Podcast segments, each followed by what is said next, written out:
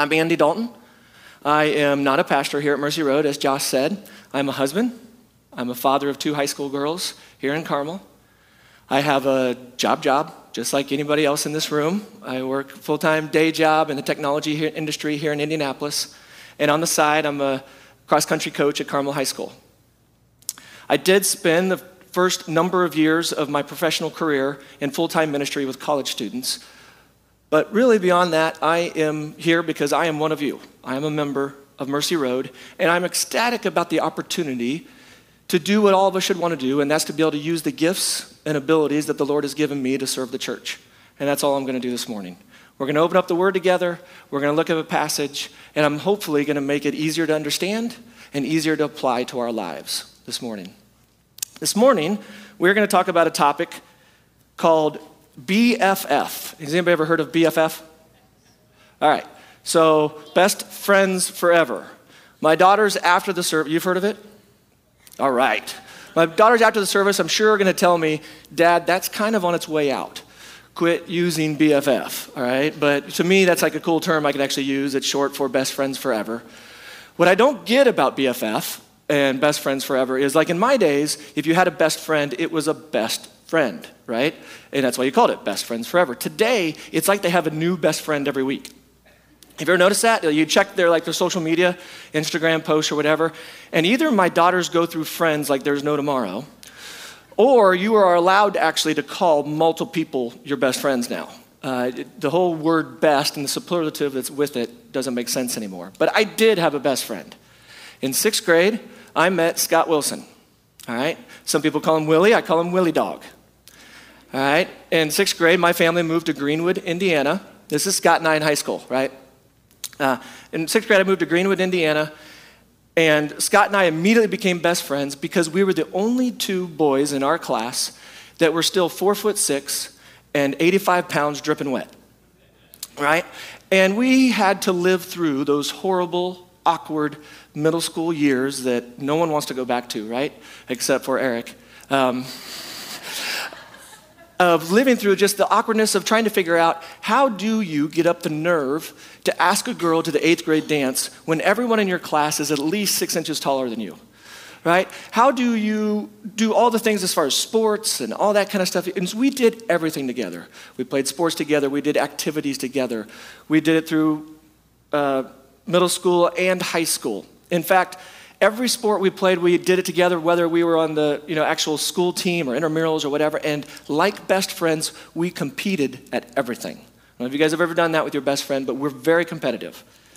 Whether it was sports or outside, to the point where we would like keep track of who's the better runner, who's the better basketball player, who's the better ping pong player. We'd have like this little sheet which we would keep track of. Who's a better pool player? The silliest sports you can think of, right? We wanted to know who was better at all these. And we would get in arguments everywhere we went about anything. One summer, we were mowing yards in the neighborhood together, and we'd drive up in my Jeep with two lawnmowers in the back and the weed eater and that kind of thing, and we pull up to the yard. And as we're pulling up to the yard, we literally get in an argument about whose car stereo was better. Now, mind you, both of our cars were pieces of junk, right? They were high school cars, they were pieces of junk, so were the stereos. But mine was better because my speakers were so much bigger than the speakers in his car, and so therefore my car could put out more volume and it was a better stereo. Now, his car, he thought his stereo was better because his stereo and the equilibrium and all this little power electronic stuff was better than mine, right? So we fought and argued to the point where in the front yard of this customer that we were supposed to mow the yard, we got to the point where we threw punches and started wrestling in the front yard before we started mowing, right? Yeah, it was embarrassing. But my stereo is still better. And when he watches this online later, he'll remember that point. So we went on, we graduated high school, went to the same university, Purdue University, ended up in the same fraternity house, in different pledge classes, but the same fraternity houses. Went through for our college years together. This is actually not the college years, but a couple years ago. Uh, we're a little bit older at this point, put a little bit more meat on our bones in the middle school days.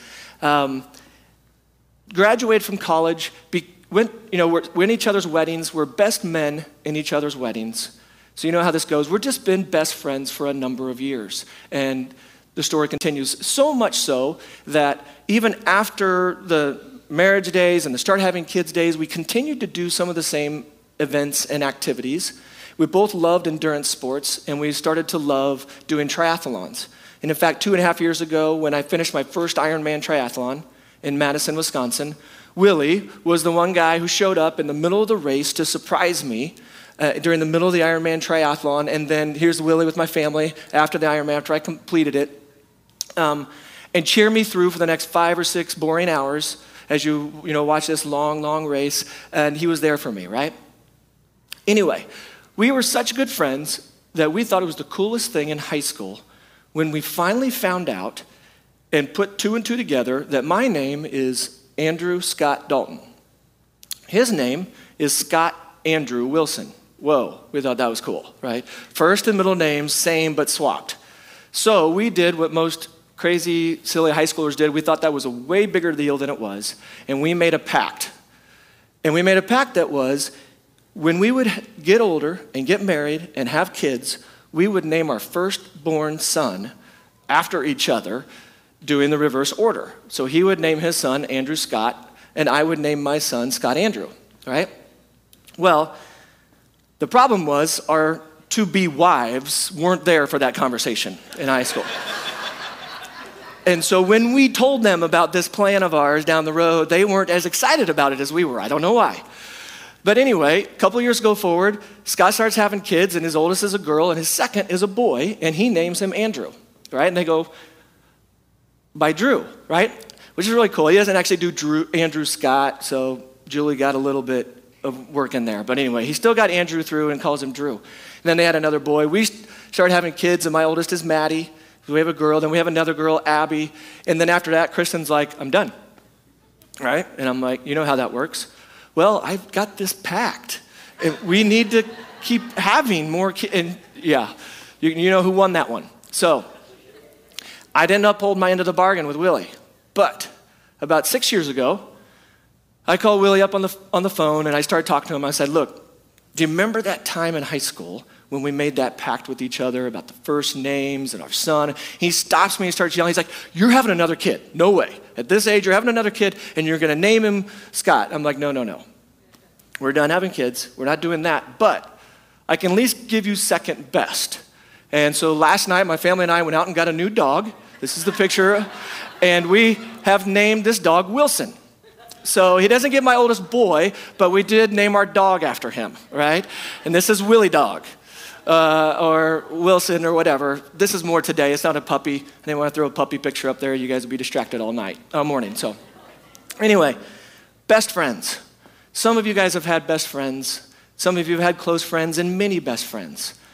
This morning, what we're going to do is we're going to pick out a passage of Scripture where Jesus tells us a little bit of instruction on how to be a BFF, how to be a best friend. And then all we're going to do is unpack that and ask the question what does that mean to us and how can we apply it to our lives? So, if you have your Bibles, turn with me to Mark chapter 2. If you can pull it on your phone, you can grab a Bible in front of you if you'd like to in the seat in front of you, or if not, we will have the words on the screen of the scripture passage next to me as I kind of go through Mark chapter 2. As you're finding it, let me give you a 30 second background. Mark is one of the writers of the four gospels in the Bible. Four gospels are kind of like the four eyewitness accounts of Jesus' life and ministry. What's fun about the four gospels is all of the different writers had their own style.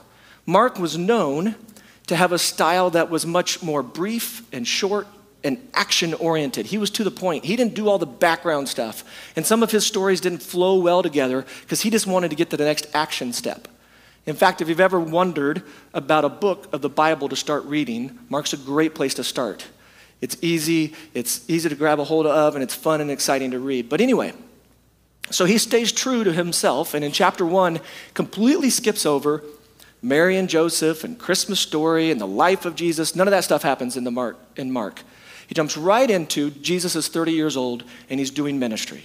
And he's walking around and he's preaching and he's teaching and he's healing people. He's making the lame walk and the blind see and he's casting demons out of people.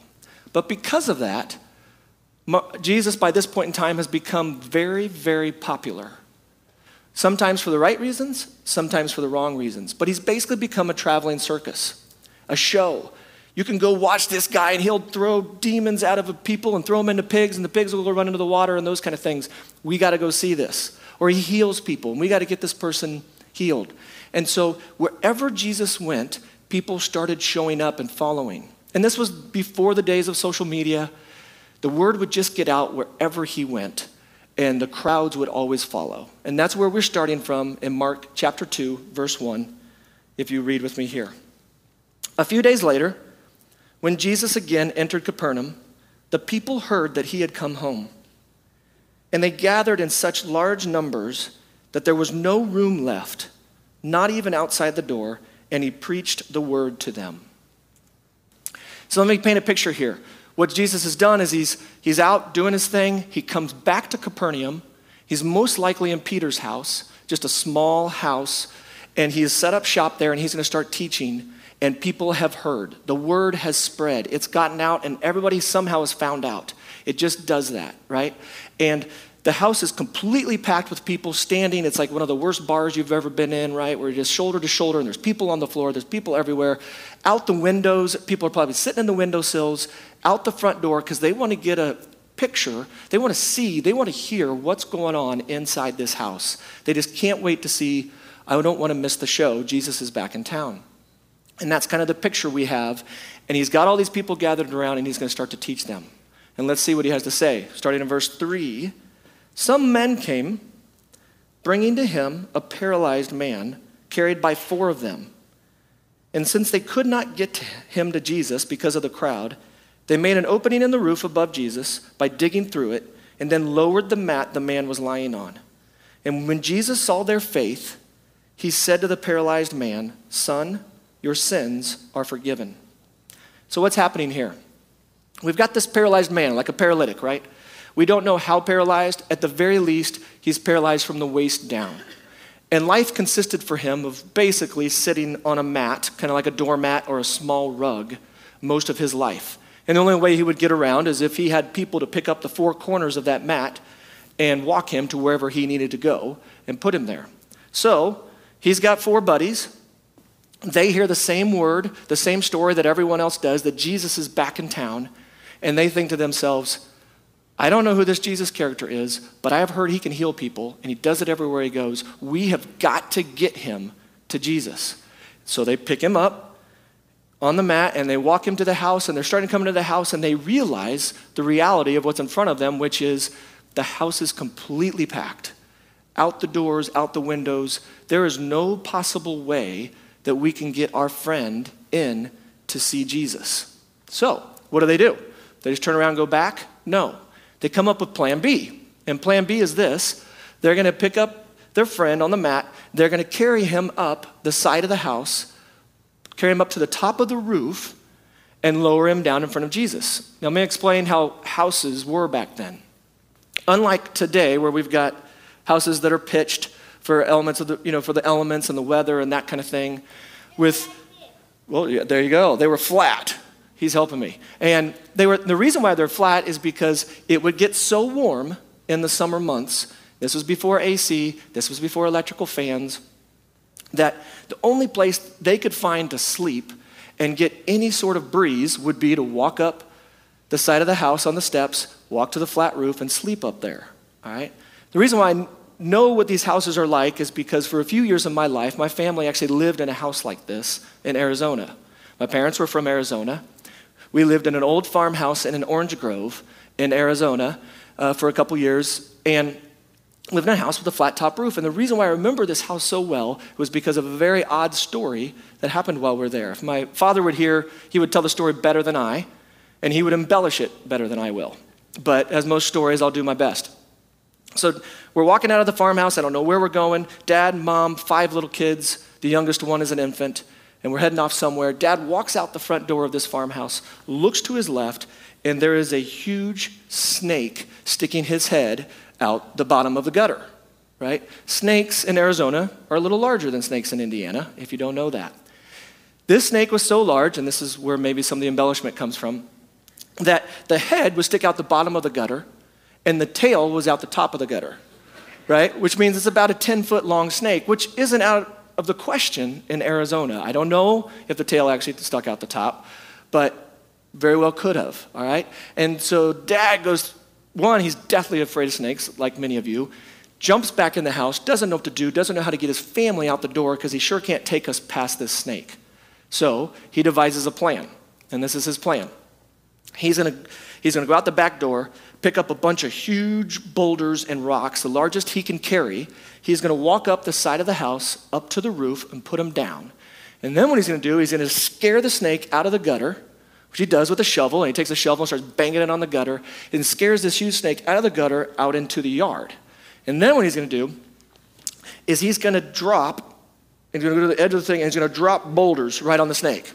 And he's going to crush it. And that's how he's going to kill it. You know how well that goes, right? So the problem being, any the snake went too far out into the yard. And so any boulder or rock that was big enough to actually do any damage to the snake, he couldn't get it there. He couldn't throw it out far enough. The ones he could get to the snake would either bounce off or he would miss. This is a big snake right? And so he doesn't know what to do. He's still got to kill the snake, can't get us out, so he comes up with plan B. Plan B is this he yells down through the window to mom and says, Hey, Kathleen, come around back, come around to the front of the house, and you need to shoo the snake towards the house. Yeah, you ladies in the room know how well that went over, right? She is not going out into the yard and scaring the snake closer to the house, right? That never happened. To make a long story short, he grabbed the shovel and took care of the snake. Eventually, got up the nerve to do so, right? But that's how I know what this flat top house looks like. That's all it was. The story meant nothing. It was just a funny story about a flat top house. now, these friends get to the flat top and then they've got to figure out how to get their buddies still to Jesus. Now, roofs back then weren't made of shingles and plywood. They were made of just layers upon layers of like thatch and straw and clay and mud, hard packed together, hard enough that you would keep the elements out when it rained or whatever it might be to the point. So they got up there and they spent I don't know how long clawing through with their hands and their fingers to make a hole big enough in the roof of the house so that they could lower their friend down on a mat in front of Jesus right? And they do so in this verse. And as they lower in front of Jesus, you can only imagine, like if I was sitting here and for this whole time when we're giving this talk, there is amazing amount of commotion going on up here, right? And someone's digging a hole through the roof. You know how disturbing that would be and distracting? I'd be so mad by the time they actually came through and I figured out what was going on that, you know, it probably wouldn't have said what Jesus did and you guys would be completely distracted and not listening or whatever because Jesus is trying to teach everybody. So they do this for however long it takes them to do it. They lower their friend in front of Jesus, and without saying anything, Jesus says to the young man, When Jesus saw their faith, he said to the paralyzed man, Son, your sins are forgiven. Now, what's interesting there, he didn't say, when that young man gave an impassionate, speech about how sorry he was and how he needed forgiveness. And he fell on his knees and prayed this prayer. No. It didn't even say, when Jesus saw the young man's faith, he said, Son, your sins are forgiven. It says, when Jesus saw their faith, the faith of his buddies, then he said to the young man, Your, son, your sins are forgiven. We'll come back to that in a minute. Now, as you can imagine, in the room at that moment, there's different people and they're all thinking different things. And you got the friends who might be thinking, hey, Jesus, that's great and all. Thank, for, thank you for giving his sins, but he's still paralyzed. We didn't do all this so you could forgive his sins, right? What about that? You've got some other guys, and this is what they're thinking in verse 6.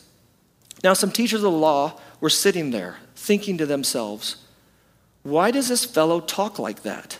He's blaspheming. Who can forgive sins but God alone? And immediately, Jesus knew in his spirit that this is what they were thinking in their hearts. And he says something to them, and I'll come back there in a second. Basically, what's happened is you got the religious leaders of the day. We call them Pharisees and Sadducees. You've probably heard those terms before. They're like in the front row because they want to hear what Jesus has to say because their goal is to find something and trip him up with it. Because they're not too excited about this Jesus character. He's taking away their popularity, he's taking away their fame, and they're just going to see can he say something wrong that we can catch him on? And bingo, he says something horribly wrong. And what he does is he claims to forgive the sins of somebody. And the reason why that's horribly wrong is because they know, like everybody else there, that only God can forgive sins. And if you are someone who's claiming you can forgive someone's sins, that you are claiming yourself to be God, and that's utter blasphemy. And they're like, gotcha. This is exactly what we hope to hear. You have just blasphemed. And he knows they're thinking this. And he says to them, starting in verse 8, immediately Jesus knew in his spirit this is what they were thinking in their hearts. And he said to them, Why are you thinking these things? Which is easier to say to this paralyzed man, Your sins are forgiven? Or to say, Get up, take your mat, and walk? But I want you to know that the Son of Man has authority on earth to forgive sins. So he said to the man, I tell you, get up, take your mat, and go home. And he got up, took his mat, and walked out in full view of them all. And this amazed everyone, and they praised God, saying, We have never seen anything like this. So, what Jesus said was this I know what you guys are thinking. I know you guys are thinking I just blasphemed. I know up here on the roof you guys are mad because I didn't heal your buddy. But which is easier for me to do? Is it easier for me to forgive somebody's sins that only God can do? Or is it easy for, easier for me to help them not be paralyzed anymore and get rid of their lameness? We all know that this one's harder. But I said this one so you guys can know this is more important. This is what this young man needed more than anything, even though you think he needed the physical healing. But to prove to you I can do both, I am also going to physically heal him. And he turns to the young man, which is an example to everybody else that he can also forgive sins. And he says, Get up, pick up your mat, and walk. Now, what's interesting to note about this is what does the young man do? Does the paralytic sit there on the map and be like, you know what, Jesus? This is a great plan, but this could be really embarrassing for me. For the thousandth time in my life, I could be utterly humiliated in front of all these people if I actually take a step of risk and step, try to step off this mat and stand up. What if it doesn't work? Like every other fortune teller and magician that has come before you, I can try this and I can be utterly humiliated. Or does he say to him, You know, Jesus is a great plan, but I've got a couple questions that are really important to me that I'd like answered before I do this. Because I really just, I just don't know about these questions. They've always bothered me, and I really don't want to make a decision or do anything until you answer these questions. Jesus doesn't, he, the man man doesn't do any of that. He openly readily, without question, just does exactly what Jesus says. And he stands up, picks up his mat, and walks out. Right?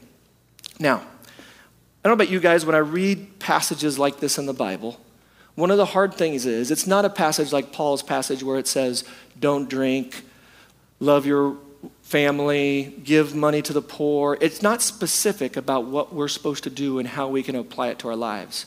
So, a trick that you can always use when you study a passage like this that you want to know, how can I apply this to my life, is ask the question, what can I learn from the different characters in this passage, in this story? And so let's just ask a couple questions. What can we learn from Jesus? What we can learn from Jesus is this Jesus never heals without faith being involved.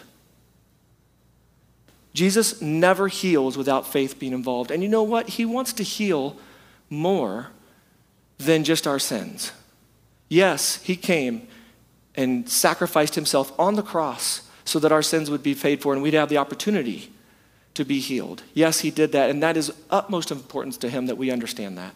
But He also wants to, just like He's exampled in this story, to heal our physical infirmities. He wants to heal us mentally. He wants to heal us emotionally. He wants to bring healing to each and every one of us. Many of us in this room this morning probably need healing in one of these ways. Jesus wants to bring healing, but healing never happens without faith being involved. Second thing, what can we learn from the paralytic? What can we learn from the paralyzed man? We can learn this Exactly what I just said a few minutes ago. The paralyzed man openly, without question, he accepted Jesus' healing and he stood up and he just walked, right?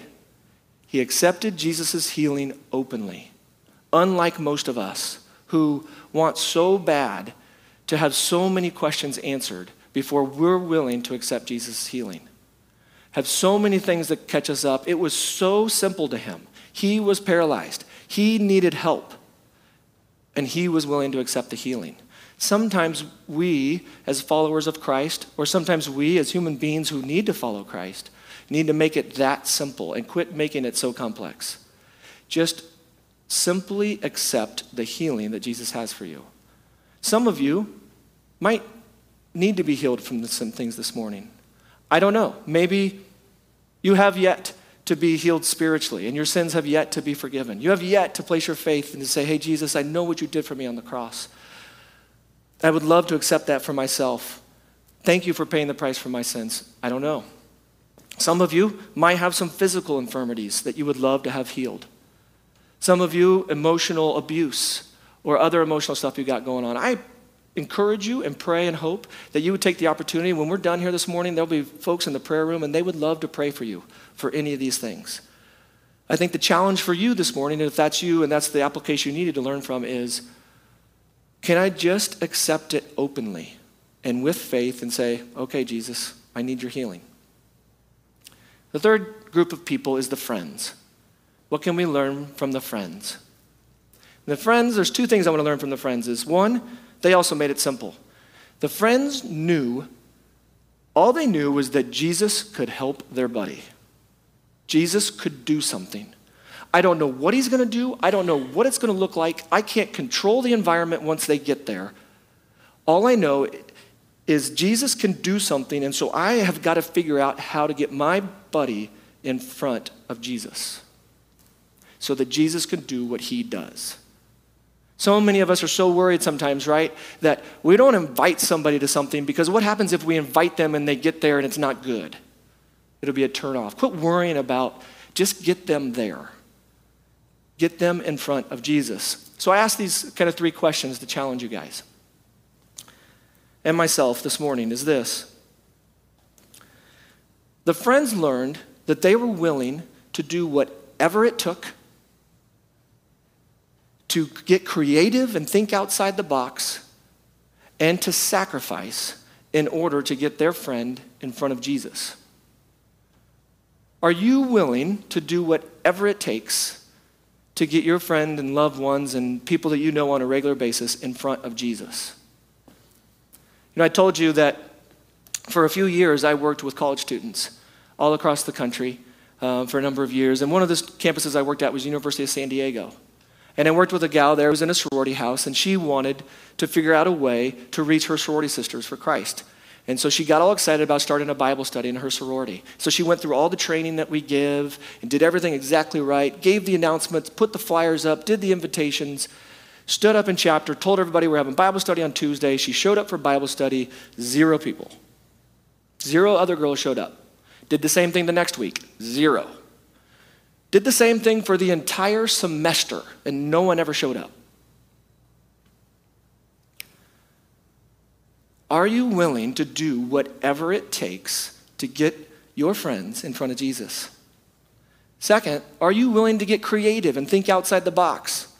One of our very own, a number of years ago, became moved and passionate for a group of people that he knew would never darken the doors of this church or any other church in town.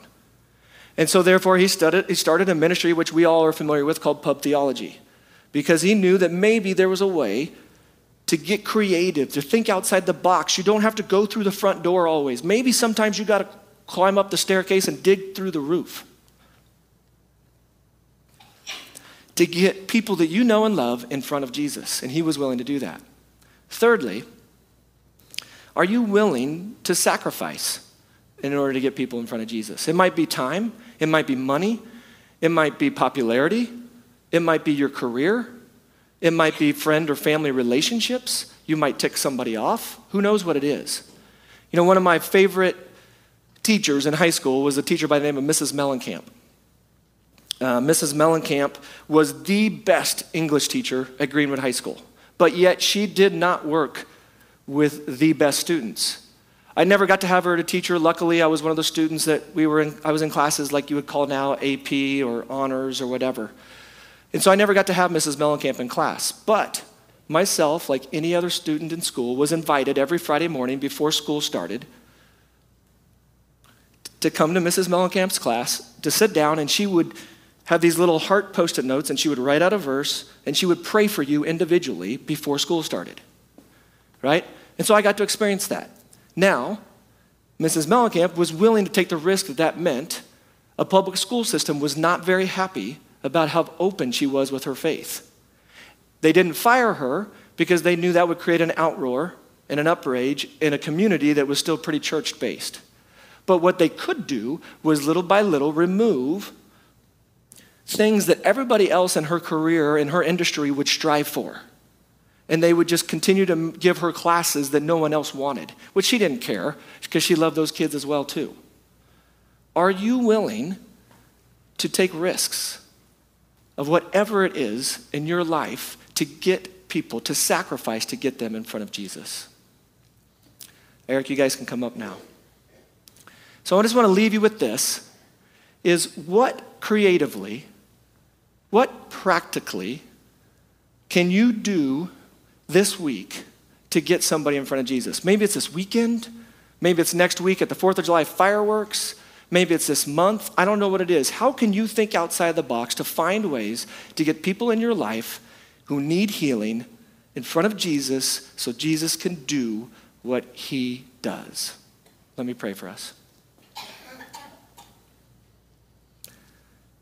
Lord Jesus, thank you so much for the opportunity to share what you've placed on my heart this morning.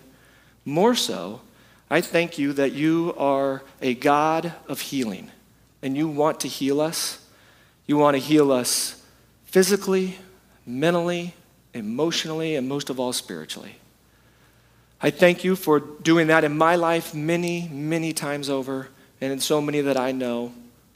And Lord Jesus, I just pray for everyone in this room this morning that they would take the challenge that this story gives us, the challenge of the friends, and to be willing to do whatever it takes to get their friends in front of Jesus. We love you, Lord. In your name, amen.